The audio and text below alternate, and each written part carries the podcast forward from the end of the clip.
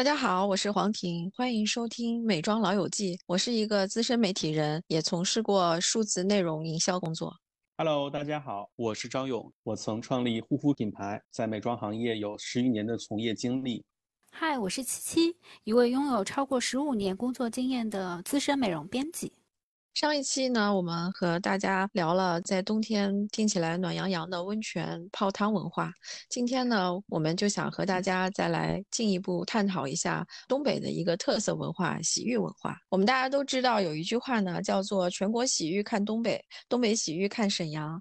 正好本组的勇呢是一个土生土长的沈阳人，所以我想说，请勇来先给大家介绍一下沈阳的洗浴文化是怎么兴起的，然后为什么会到今天这样一个繁荣。的地步呢？洗浴在沈阳人甚至所有东北人生活中是占有很大分量的。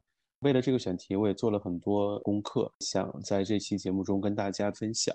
从历史来讲，沈阳第一座公共浴池叫成营泉，它是一九一九年开业的。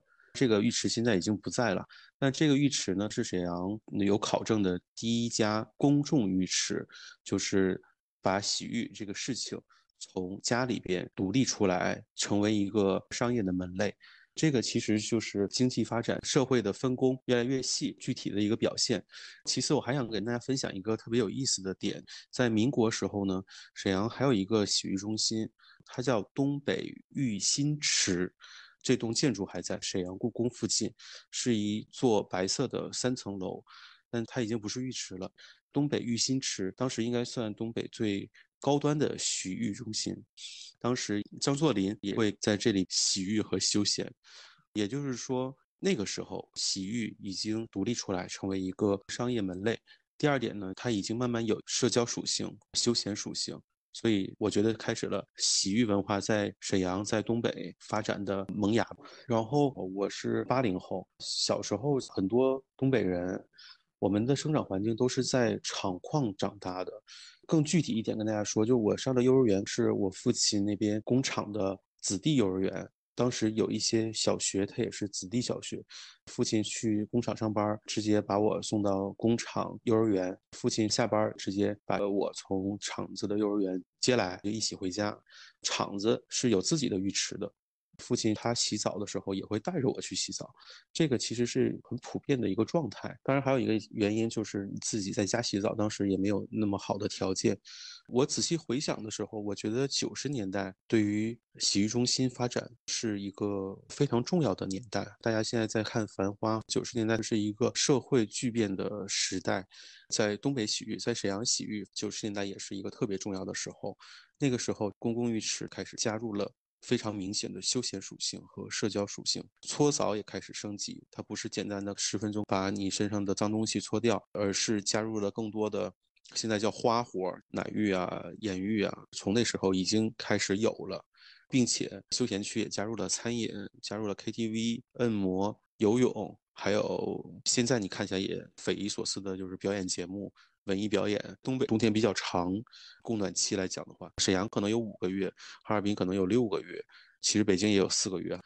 室内空间和洗浴空间对我们来说是非常重要的一个空间，所以它能把能在这里边进行的活动都给它装进来。这个发展，我觉得是在二零一零年达到了一个巅峰。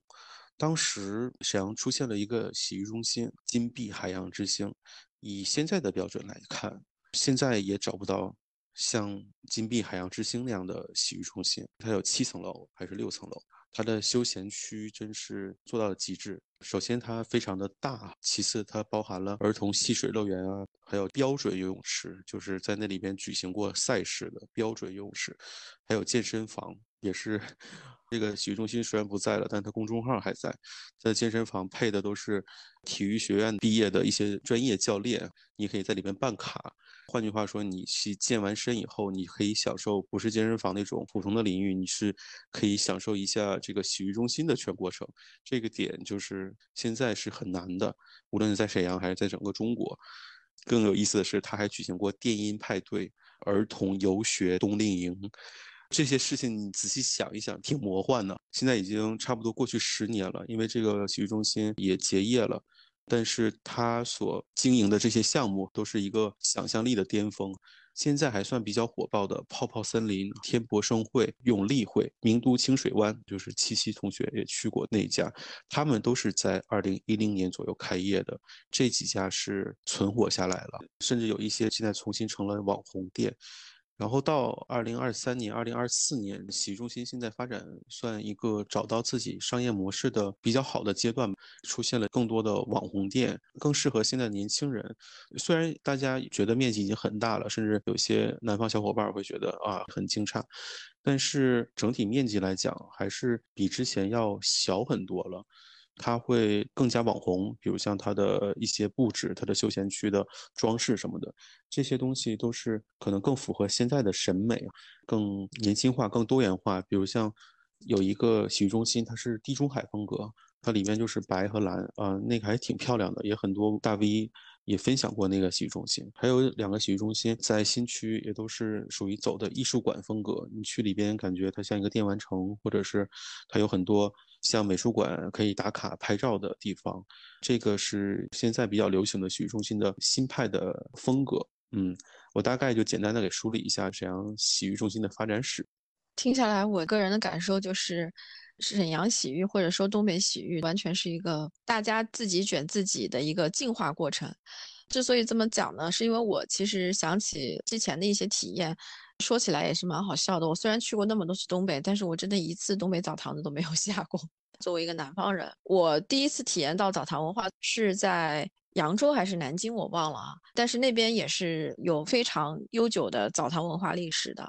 扬州不是有一句老话，早上皮包水，下午水包皮嘛？早上是喝早茶慢悠悠的时间，然后下午就是去澡堂子泡澡和搓背的时间。作为一个从小到大都是在家洗澡的南方人，我第一次在澡堂里也是受到了一定的震撼的。当时我还在想，嗯，好像大家都这么赤身裸体的在这个澡堂里，然后。真的就是有有一点受到了冲击，然后刚才勇也说过，七七是一个体验过东北洗浴文化的南方人，所以要么七七来先说一下你在东北洗浴的感受。好的，因为二三年夏天，我和朋友们组织了一次东北的避暑之旅。没有想到这一年的夏天，东北也没有很凉快。然后我们的行程路线是从哈尔滨，然后往长春，再往沈阳这样子呃行进的。那我出发之前，勇就说你千万别在哈尔滨洗浴，也不要在长春洗浴，你一定要来到沈阳。所以我很早就把它放到我的 list 去了。当时我对这个洗浴文化不好意思，因为我。前面没有去进行一些很深度了解，我就是从勇的只言片语之中知道这是一个非常厉害，可以说是一个软实力的象征。然后我就以为他是只能把我洗得很干净而已，就我没有很具体的去了解。他说里头还有很多游乐设施啊，你可以在里面就比如说吃东西啊、下棋啊、玩乐啊、看书，也有非常多的游乐设施。所以当天的时候勇有推荐比较多的洗浴中心，包括新派的、开的很新的，然后有就是还是比较知名。的，我就挑选了一个我的酒店可以步行去到的，两千年头上开业的，相对来说设施比较老的洗浴中心。然后我进去的第一个步骤呢，他就是邀请我换鞋，然后顺便问我说是不是要过夜。我就当时已经有一丝惊讶了，原来澡堂里头是可以过夜的。然后我是说我只是来体验啊洗澡的。然后他给了我一个手环，然后所有的消费都可以存在这个芯片卡里头。其实这个部分是我在扬州感觉是一样的。然后我们就上楼了，上楼之后就接受了第一次震撼，就是说发现你是要全部脱光进到浴室的，就像黄婷前面说的，因为我们是南方人，其实我们从小到大都是可能除了在健身房或短短的脱一下衣服或怎样的，就我们没有。大面积的、长时间的把自己的身体暴露在别人的面前，在这个时候，我的朋友 A 就已经打了退堂鼓。他说他不行，他不能接受这件事情。他又抢，就是又重复了一遍问说：“我们是不是就把衣服脱完之后进去，就会进到一个个小的包间里面去？”然后发现不是这样子的，就是进去之后，你一直是需要和你的朋友们坦诚相见。他就打了退堂鼓。然后我和另外的朋友 B 就是本着一个来都来了，伸头是一刀，缩头也是一刀的心态，但是我们依然非常尴尬，我们就做了个决定，就是两个人不要同时进去，B 先进去，然后我再进去。在这个时候，我们感受到了长久培养的生活习惯的差异，因为我们从小没有这样的一个。浴室文化，别人这样看到我的身体，对我们来说是一个非常难以克服的心理问题。在这一点上，我是一定要提醒大家，不管你多么想去体验这个澡堂文化，那么你一定要想清楚，这是你的心理关，你能不能过？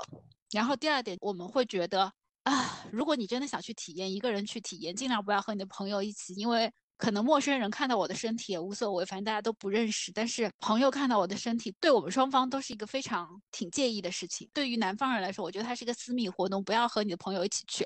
我们进去之后就分开行动了。这个你没跟我说过哎，你们进去以后是分开行动的是吗？对，我们是分开行动的，我们没有在一起。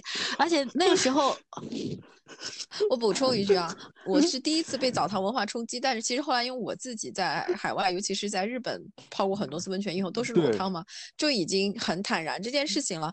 但是我其实也会有一个问题，如果是朋友和同事的话，我们会心照不宣的，大家错开时间去。这个我跟七七的选择是一样的，是真的。比如说泡汤，就是我一个人泡。或者是他先泡，总之就是我们不会在同一个时间段在同一个池子里聊天，这个事情是不可能的。对，接下去就只有我自己了，我就进去了。进去，它其实整个步骤和日本比较像，你是先要自己淋浴也好，坐浴也好，先把身体和头发全部都洗干净，包括牙膏、牙刷、澡堂头都是会提供的。然后你清洁干净自己之后，它有很多不同水温的池子，然后池子里头也有一些按摩的设备，它还有那种类似于像法国四手按摩的时候，你在一个。按摩床上，然后上面有水冲下来冲你的背的那个设施，然后我很震惊的是，在泳推荐我的这个澡堂头也看到了，但是它是耸立在泳池的上方，你自己吊在那里，六个水龙头啊，八个水龙头就是一直冲你的身体，这个还蛮震撼的。接着你可以跟阿姨说一下你有啊搓澡的这个需求，需求之后呢，他会给你一个号码牌，你是要排队等叫号的。但是可能我们去的时候，因为是夏天嘛，就是相对来说应该是不会像冬天那么排长队，所以就稍微等了一会儿，我就被叫到号进去了。进去之后呢，我又震惊了。我曾经在扬州也搓过澡嘛，就是扬州它是一间间的小隔间，就是你进去之后还是你只跟阿姨两个人坦诚相对。然后呢，走进去之后发现是一个通铺，就所有的人都是在一起，但是它光线比较暗啊，你也是看不太很清楚。进去之后，他会让你躺上一个铺过一次性塑料桌布的一个按摩床，然后他就，我只能说我当天的这个过程，他又会告诉你。你需要额外买一块全新的搓澡巾，然后这个东西五块钱。我说 OK，那这个东西当然要用一次性的。然后他就会问我们有个基本的洗浴，然后但是有现在比较流行的什么红酒浴啊，然后牛奶浴啊，布拉布拉有很多种。然后我就挑选了一种，好就，然后他。它就像，就是有点像，我不知道大家腌过排骨嘛？它是给你正面、反面、侧面，就是四个方向都轮一遍，就是给你搓澡。然后当中呢。就是我也跟搓澡的大姨聊了一会儿，大姨就说：“那你是本地人吗？还是来旅行的？”然后我说：“我是来旅行体验的。”然后他就说：“哎，你们南方都不搓的，我们北方人就是东北人，是周末一定要来安排这样子的。这个过程不是说你洗澡洗不干净，而是通过我们的这个搓澡，能够帮你舒筋解压，把你一周的压力都舒缓掉。”他说：“其实现在来搓澡的更多的不是那种中老年人，而是年轻的上班的白领。”就是因为我是第一次体验搓澡，所以我其实也没有感觉到我的压力被舒缓了。但是我觉得搓的还蛮疼的，就是是有痛感，但是没有到刺痛感，可能就是第一次的初体验。然后呢，他们还有一些什么体膜和什么面膜可以再加钱去体验。那对我来说，我觉得就是我体验这个差不多了，我就出来。然后呢，这时候就发生了一件特别妙的事情。就是呢，我和我的朋友呢就觉得说进了浴室带手机进去是一个很不礼貌的事情，而且也不应该嘛。万一你不担心拍到别人或者怎么，会被别人歧视，所以我们就把这个手机都锁到箱子里头去了。那出来之后呢，我们不是分开进去的嘛，而且里面就乌漆嘛黑，我们就失去了对方的行踪，就真的很妙。然后手机互相也都没有拿，我就只能走到楼下去说：“我说我可以叫一个广播吗？因为我好了，但是我和我的朋友 失散了。” 然后别人就震惊了，震惊了，说：“啊，我们这里没有提供这个广播这个服务的。你要不然你还是进去重新把衣服脱了，一个隔间一个隔间子找吧。我说不不不不，我们就是为了不想看到对方没有穿衣服样子，我们不能干这种事。我说没关系，我说那我就等他好了。反正就后来我隔了半个小时，终于碰到了对方。我就跟我朋友说，你知道吗？我都差点要叫广播了，但是 他们这里不提供这个服服务。然后我我的小伙伴说，嗯，他说那你知道吗？那个我进去搓澡的时候，发现我左右床都亮着灯光，我才发现就是本地的女孩们都把手机带进去了，就是他们边搓澡还在边玩手机。他说当中也没有任何人投来异样的眼光，因为大家可能觉得搓澡就是一个很。正常的事情，在这个就像你喝咖啡一样的，带个手机怎么了？反正我也不会去拍别人，我只是自己使用。这个也是让我们比较震惊，就是在东北的澡堂头是可以自然的、大大方方的带手机进去的。这个还是分澡堂，我自己是不建议带手机的哈。但是有的澡堂确实它管的不严，但有的澡堂是管的。比较严，即使你手机拿在手里，它会让你放在一个手环可以打开的一个存手机的地方，不能带到浴池里边。还有男士这边涉及的一个关于抽烟的事情，很多澡堂在泡池的部分还是可以抽烟，但是有一些澡堂是有设置吸烟房，就你不能在泡池里边抽烟。小伙伴很介意这两点的话，一定在事前在网上查清楚。嗯，你要去的那个澡堂是否是在这方面的设置是这样的？我要再补充一点，就是当我泡完澡出来的时候，人就开始渐渐多了嘛，我就看到我泡澡的池子里头已经出现了很多拎着游泳圈的小朋友，泡澡池里头当游泳池一样的在玩耍，这也是让我叹为观止。然后我出来之后还问我的朋友，我说这个水好像水温还蛮高的，游泳圈是不会坏的吗？就还问了一个很没有什么科学常识的问题，在那个瞬间，我就有觉得它不只是一个清洁沐浴的方式，可能真的是日常的家长带小孩的一个休闲的形式，和我们认同的洗澡是完全不一样的。对，关于小孩，网上先查一下这家洗澡堂是否是类似儿童友好型。所谓儿童友好型，就是说它的休闲区里边是否有儿童设施。如果休闲区里边没有儿童设施，淘气堡啊，甚至就像我刚才之前举例的，有一些洗浴中心它是有儿童水上设施的，需要穿泳衣的哈，不是刚才琪琪说的在这个浴池那种。那如果这个洗浴中心是有这些儿童设施的话，那他的小朋友顾客就会很多。但是，一些新派的洗浴中心是针对年轻人的。在休闲区不设置游戏宝就无法遛娃嘛，他的儿童游客相对来说就会少很多。当然看你自己也是带不带孩子，这个也是在选择洗浴中心的时候要考虑的一个点啊。其实沈阳的搓澡也算是源于扬州，经过发展就走到了一个更深度和更广度的自己特色的搓澡文化了。包括现在沈阳洗浴中心里边，还是有很多从江苏来的或者从扬州来的搓澡师傅或者搓澡阿姨的，这么多年一直都有这个传统。那我接下来就给大家介绍一下进入浴室的流程。第一步就是换衣服，脱光光，就像刚才七七说的，赤身裸体的从换衣间走到了浴池部分。浴池部分，我自己总结成湿的部分，就是有水的呃部分。所以这个部分呢，你是进去以后先淋浴，基本的把身上冲干净，然后再泡澡。泡澡的浴池有不同温度的选择。接下来你可以先去桑拿蒸一会儿，或者是直接去搓澡。其实以前可能十年前或者五年前，它都是先蒸再搓。但现在洗浴中心很多都改成了先先让你搓，搓完了以后，搓澡师傅或者搓澡大姨会让你去再蒸一下，还是看你自己的喜好吧。搓澡是我觉得在东北洗浴里边的一个重头戏，也是每个洗浴中心的核心竞争力之一，因为每个洗浴中心的 SOP 搓澡的流程和标准是不一样的。有的是两面搓，有的是四面搓。就像刚才七七说的，就可能女生很多都是四面搓，就是正面、背面两个侧面。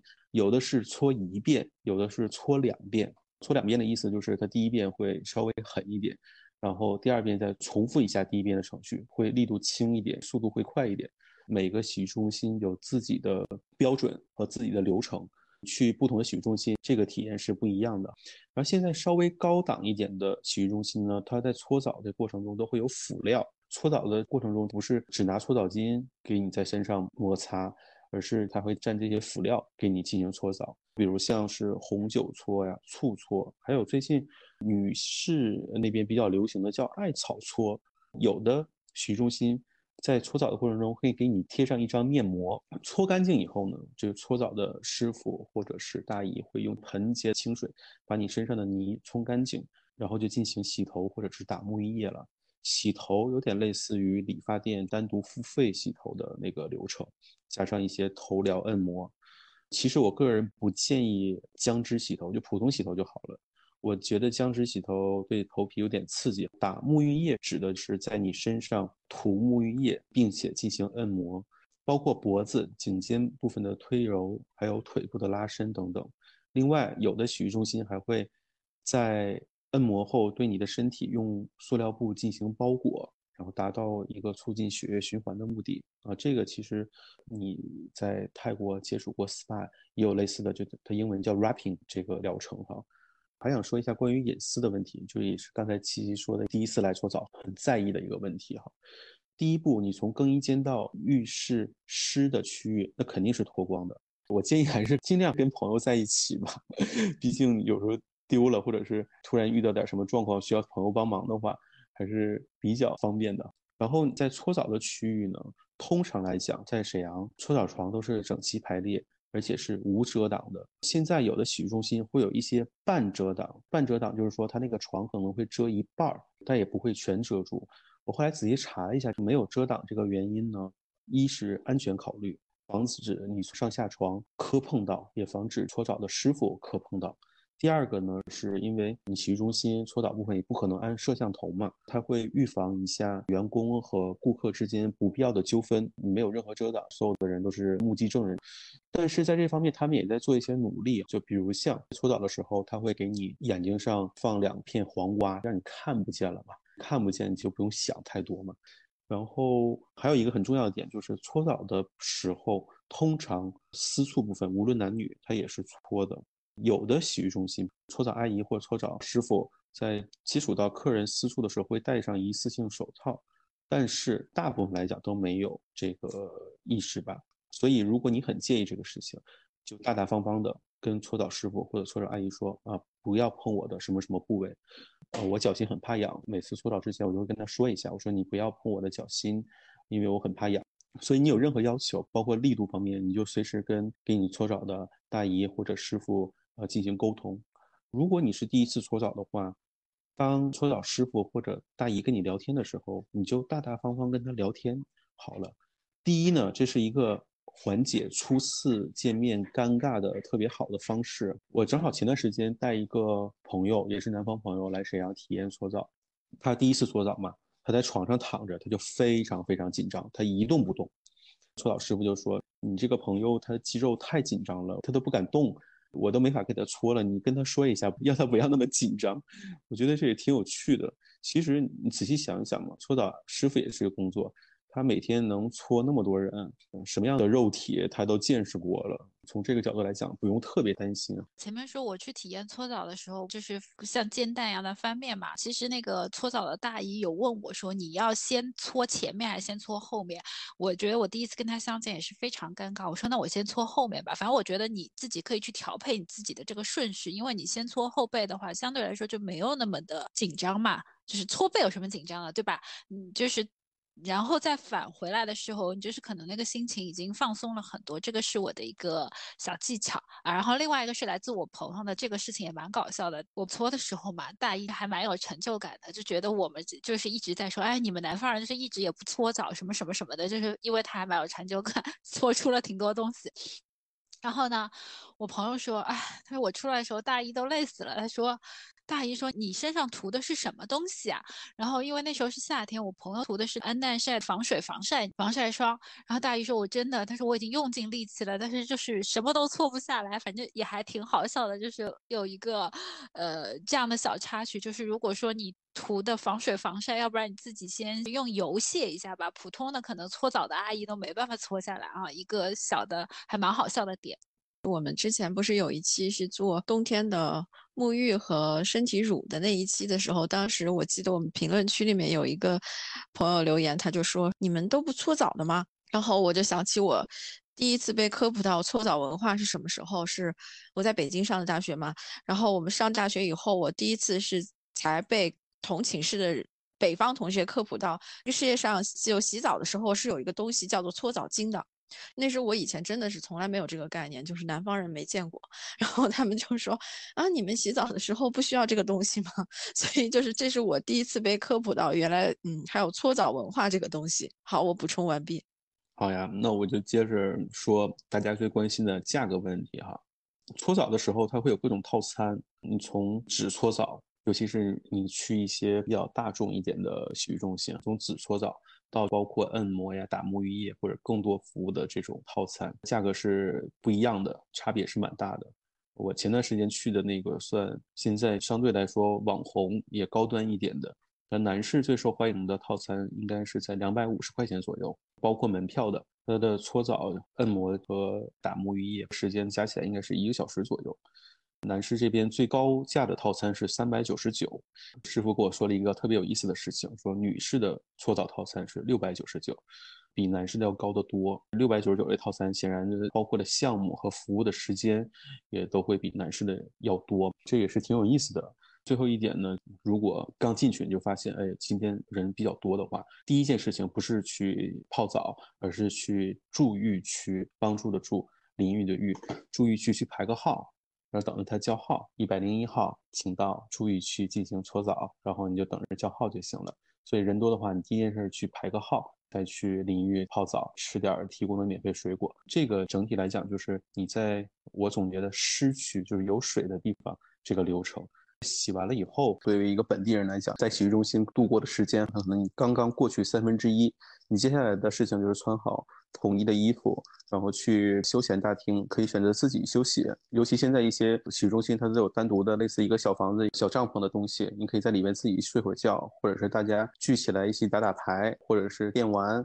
还有唱卡拉 OK、看电影这样的事情，大部分都是免费的。然后收费的可以去吃自助餐或者点餐制的，就看洗浴中心它的配置是什么样子的。还有就是进一步的按摩，油推按摩或者是中式的推拿，类似一些深度治疗性的按摩，完成一些这样的事情。这些就是属于你在穿好衣服干的区域做的一些活动吧。现在呢越来越卷嘛，想象力也越来越多。有个洗浴中心，它的出圈就是因为它的户外活动特别厉害，比如它有洗浴中心的漂流呀，或者是一些露天的风吕的泡池啊，就穿泳衣的哈这些设施啊。还有一个洗浴中心呢，它有一个巨大的图书馆，你可以在里边读书。某个洗浴中心会举行一些文化沙龙，关于文化的讨论分享。我觉得这些都是听起来都有一点点超现实，但是又非常符合东北语境的一些活动。冬天比较冷的时候。我们能在室内做的事情，基本上都会在洗浴中心找到他自己的位置，而且这些事情通常都是快乐的，给你放松的，让你兴奋的，我觉得都是蛮有趣的。我想加一个问题，类似像我想 采访勇一样的。嗯。我东北洗浴只体验了那么一次嘛，但是扬州的我就是体验过两三次，我自己深深感觉到，我遇到不同的师傅，感觉是会差别很大很大的。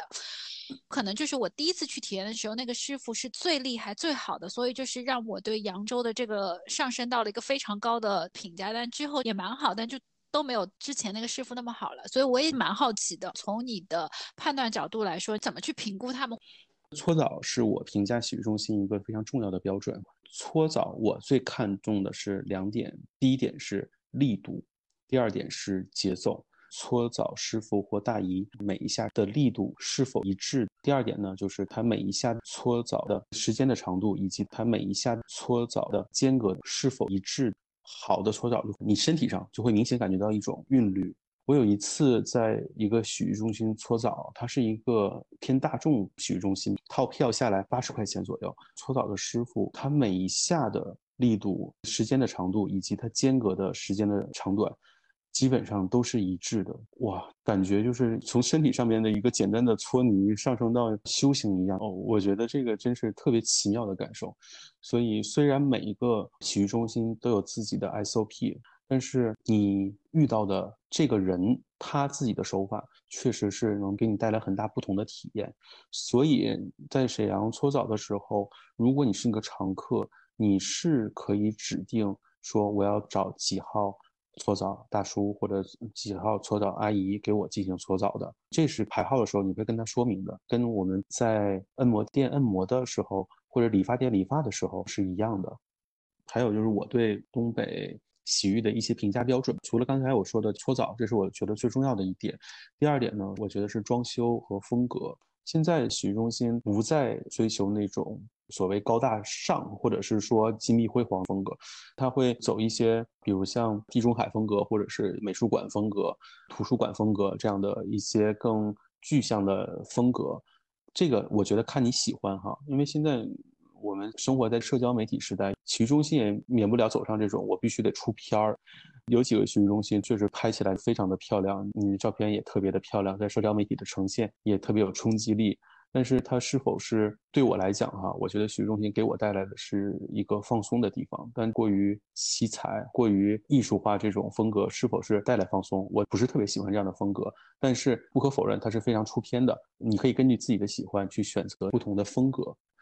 还有一点是放松环境。放松环境有汗蒸，还有不同的浴，比如像一些石头的，你可以用石头把自己埋起来，或者是不同温度的房间这样方面的体验。大家可以在这边做一些公共活动，比如像打牌，或者是聊天、吃点东西、喝点东西。放松环境也是我评价一个洗浴中心的标准。但现在可能有一个。也是为了出片，或者是更私密性一点吧。很多时候的大厅的放松环境都变成了一个一个小格子，一个一个小帐篷。你可以三五好友或者是一两个人在里边放松。可能几年前更流行的是那种东北话叫大通铺，就是一个很大的大理石发热的地面，你自己圈块地就是你的小领地了。你可以在这边进行一些活动，那种感觉是不太一样的。可能现在更在意的是私密性。那时候大家在意的可能是一种宽阔的放松感。我前一段时间看一个北京朋友，他来沈阳洗浴体验以后，他发了一个朋友圈，说北京寸土寸金洗浴中心的休闲区也不会很宽敞，根本就没有放松的感觉。来到沈阳，看到很宽敞的休闲区，才有真正放松的感觉。正好你讲到面积啊，我做功课的时候看到一个数据，印象非常的深刻。全国的洗浴中心大小在五千平米以上的大概只有百分之十，百分之十里面的前一半全是在东北。就是自己个人觉得东北的洗浴文化的卷，第一个是卷在搓澡，第二个真的就是卷在地大，然后会提供更多的可能性在这个里面去做。啊，对对对，呃，我现在在北京嘛，待过那么多年，体验过洗浴中心，去过丽都的偏日式的。我洗完澡了，去所谓休闲区的时候，我惊呆了，基本上就是一个五十平方米的地方。我说是怎么休闲呀？就是有一种我们俩谈的洗浴中心是一个洗浴中心的嘛那种感觉。当时北京有一个特别豪华、呃地理位置很好的，在四元桥的叫顺景温泉那个洗浴中心，当时也是属于非常大，而且设施很完善，也有游泳戏水的地方，自助餐也算比较有名。那现在好像已经关门了。我印象很深的一点是，我们在吃自助餐的时候，发现了邻桌。有韩国的父母带着孩子，还有另外一个邻桌是几个日本的妈妈带着他们的孩子在用餐。当时想法也是在冷的地方，比如日本、韩国，他们对洗浴中心的接受程度可能来讲比我们中国南方接受度要更高一点。我现在想想，这点也是挺有意思的。虽然我没有在正儿八经东北的澡堂子里泡过，但是属于相对北方纬度比较高的地区，我是去过芬兰的拉普兰那边，我我去体验过一次芬兰浴嘛，然后我就其实能感受到勇说的为什么东北人会这么去热衷于泡澡这个文化，就是因为冬天真的太漫长了，很多时候你做任何事情，社交也好，你都会需要在室内去完成，那它可能澡堂就是一个非常适合去容纳这些需求的地方，然后我当时体。芬兰浴也蛮神奇的，这个屋子蒸的话是六十度以上的叫桑拿，然后再低一点可能四十度是汗蒸木，就有一个温度的区别。我当时去泡芬兰浴，进了桑拿房子，第一体感是温度真的非常非常的高，然后呢，它还会有工作人员拿那种桦树枝去拍打你的身体，帮助你促进血液循环。芬兰浴最重要的一步。但是我没有完成啊，我真的没有勇气。是你要去到室外，就有一个厚厚的雪覆盖着一个冰水池，就是你要进去泡一下这个冰水，然后马上出来，然后回来继续高温桑拿。芬兰浴的整个过程流程是这样子的，当地人就跟我说，对于芬兰人来说，冬天走这样一个流程是非常重要的，也是因为能够帮助你提升你的免疫力。另外，在日本的话，在温泉之外，日本人其实也是有非常盛行的澡堂文化、钱汤文化。日本人在休闲的地方，他们不叫汗蒸，他们叫岩盘浴，会用很多，比如说火山石，或者是类似于的一些矿物质的石头，做成那种有点像汗蒸的床，然后不同的石头给你有不同的疗效，就是这样的一个房间。但是日本的这种房间就没有社交属性，静静的躺在那一张石床上，非常的安静。可能大家都是在高纬度的地区，北方人民在洗澡。早的文化上会有一些共通点。那我们进入到南北的生活习惯造成的关于身材焦虑啊什么，我真的觉得越往南的小伙伴是越不能接受在陌生人面前裸露自己的身体。我有认识一个妹妹，她是云南人，读大学考到了北京，她以前从来不知道有公共浴室这件事情，然后当她发现去上大学的时候是需要在大澡堂头洗澡的时候，她哭着跟她妈说：“我要退学，我要回家。”我不能不洗澡，可是我也不能在公共浴室洗澡。他也没有想到，心理压力的第一环节来自洗澡，而不是血液。对我们博客有一期聊年龄焦虑的话题的时候，我当时还跟琪琪说，我在东北好像感觉大家的身材焦虑弱很多，无论男性还是女性。琪琪当时就是说，因为你们有澡堂文化，从小就已经习惯于把身体。展现给外人看哈，所以可能大家给身材的重要性就会稍微弱一点。我这里边并不是说东北没有 I 人，或者是所有东北人都对自己的身材没有焦虑，只是说如果你接触多了，无论你主动还是被动，你从小形成了一个这样的共识，长大以后他对你的想法和做法是会有潜移默化的影响的。还有一关于身材焦虑这一点，这是我回东北的第一个冬天。之前瘦了挺多，然后回来以后，我真的觉得得多吃点，要不然我在外边我觉得冷啊，真的扛不住啊。因为我是一个比较喜欢在户外行走的人，如果很瘦的话，不符合生态学呀。所以各种原因吧，在身材焦虑这方面，可能洗浴中心会起到一些他自己也没有想过的一些作用吧。其实我们又回到为什么东北洗浴文化那么发达？如果你是一个老板，你开一个洗浴中心，你在东北赚钱的机会一定是比南方大的，因为你的淡旺季的营收的差距不会那么大，就是你一年四季都会有客人来，这是一个非常现实的问题，所以就变成在东北会有更多的洗浴中心，但是南方更多的是类似于我们上一期讨论过泡温泉的这种游乐设施。但是泡温泉的又会跟身材焦虑挂钩，你会有一个拍照和一个社交的需求，穿泳衣，那你就会非常容易产生你的身材焦虑，因为你有晒出来的社交需求，你就需要拍照，你需要拍照，你要穿着泳衣，你就会觉得会不会不好看，会不会需要修片，能不能出片，这是一个非常大的问题。但是在东北或者说北京、上海的水果这些年轻人比较爱去的体育中心的时候。你进去了以后就是众生平等，泡完澡堂出来以后，你穿的都是他们统一发的那些衣服嘛，像睡衣一样，非常的宽松。你胖瘦其实是不太能看出来的，所以你穿着这种澡堂的衣服去拍的时候，你也不会有那种身材焦虑。我觉得他是在这种习惯上无形中的把这个身材焦虑这件事情就给规避掉了，这是对于。很容易焦虑的人来讲，我也能够在这些澡堂里去拍出很好看的照片，这是我的感觉。另外一个你说的特别对，我觉得就是为什么东北身材焦虑没有那么严重。我先说一句我个人的经历，就是我有一年跟家属，我家属是东北人，我跟他回去，然后在他长春嘛，然后元旦的时候应该是。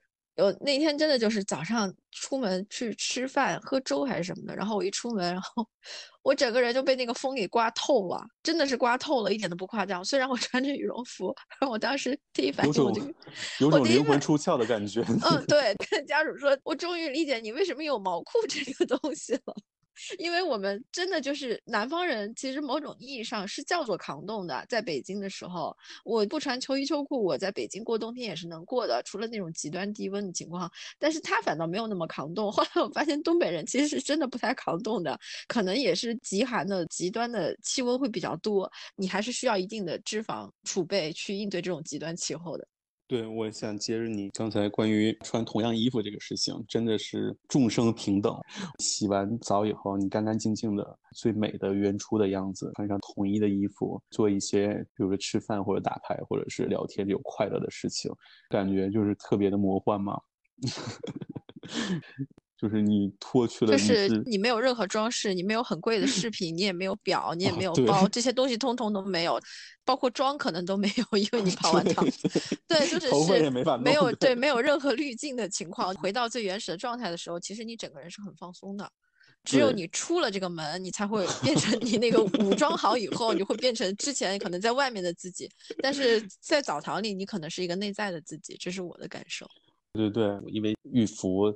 无论男女还都挺可爱的，有点像在幼儿园获得一种童真。我可能现在想太多了哈，但是我觉得想一想，尤其你可能站在一个所谓一线城市的视角来想一想的话，就大家脱去了一个月赚多少钱，然后背的什么包包，住什么样的房子这种事情，然后大家都穿着一样的衣服，而且是很可爱的衣服，真的是挺魔幻的一个场景，莫名其妙达到了一种平等的感觉。所以我觉得。对于艺人来说啊，澡堂文化在全球来讲，它是一种非常有效的社交的场所，而且是便宜。东北可能去洗浴的话，一百来块应该也就可以玩一整天，对吧？然后像在日本也是可能日规的这种前汤八百日元。当然不含餐啊，可以很好的消磨时间，然后跟你的朋友度过一整天。然后对于爱人来说，像我这种有时候自己一个人出去玩，比如说像去北欧、韩国、日本这种，我就一个人也会去体验澡堂文化。对于我来讲，是一个非常放松的地方。反正谁也不认识，你也不用说话，自己泡完汤，然后蒸一蒸，整个人身心放松以后，看看书啊，或者是随便听点什么东西，看点什么视频，对于我来讲是一个很 relax 的地方。所以我觉得澡堂是。爱人和艺人都能够找到自己非常喜欢的那个点的这样的一个文化吧。然后还有两个思考都跟美妆有关了。第一个是我前段时间去那个洗浴中心的时候，发现他们家沐浴液是用的一个法国原装的品牌，原因多半就是因为这个品牌现在在清货了，它不做了。但是这个品牌确实是也小红过一段时间，我当时还挺惊讶的。这个就让我进一步联想，我希望东北的发展会越来越好。包括最近哈尔滨很火，我作为沈阳人也是非常非常的开心的一件事情。沈阳人想象力，尤其在商业上的想象力，就用在了两个地方。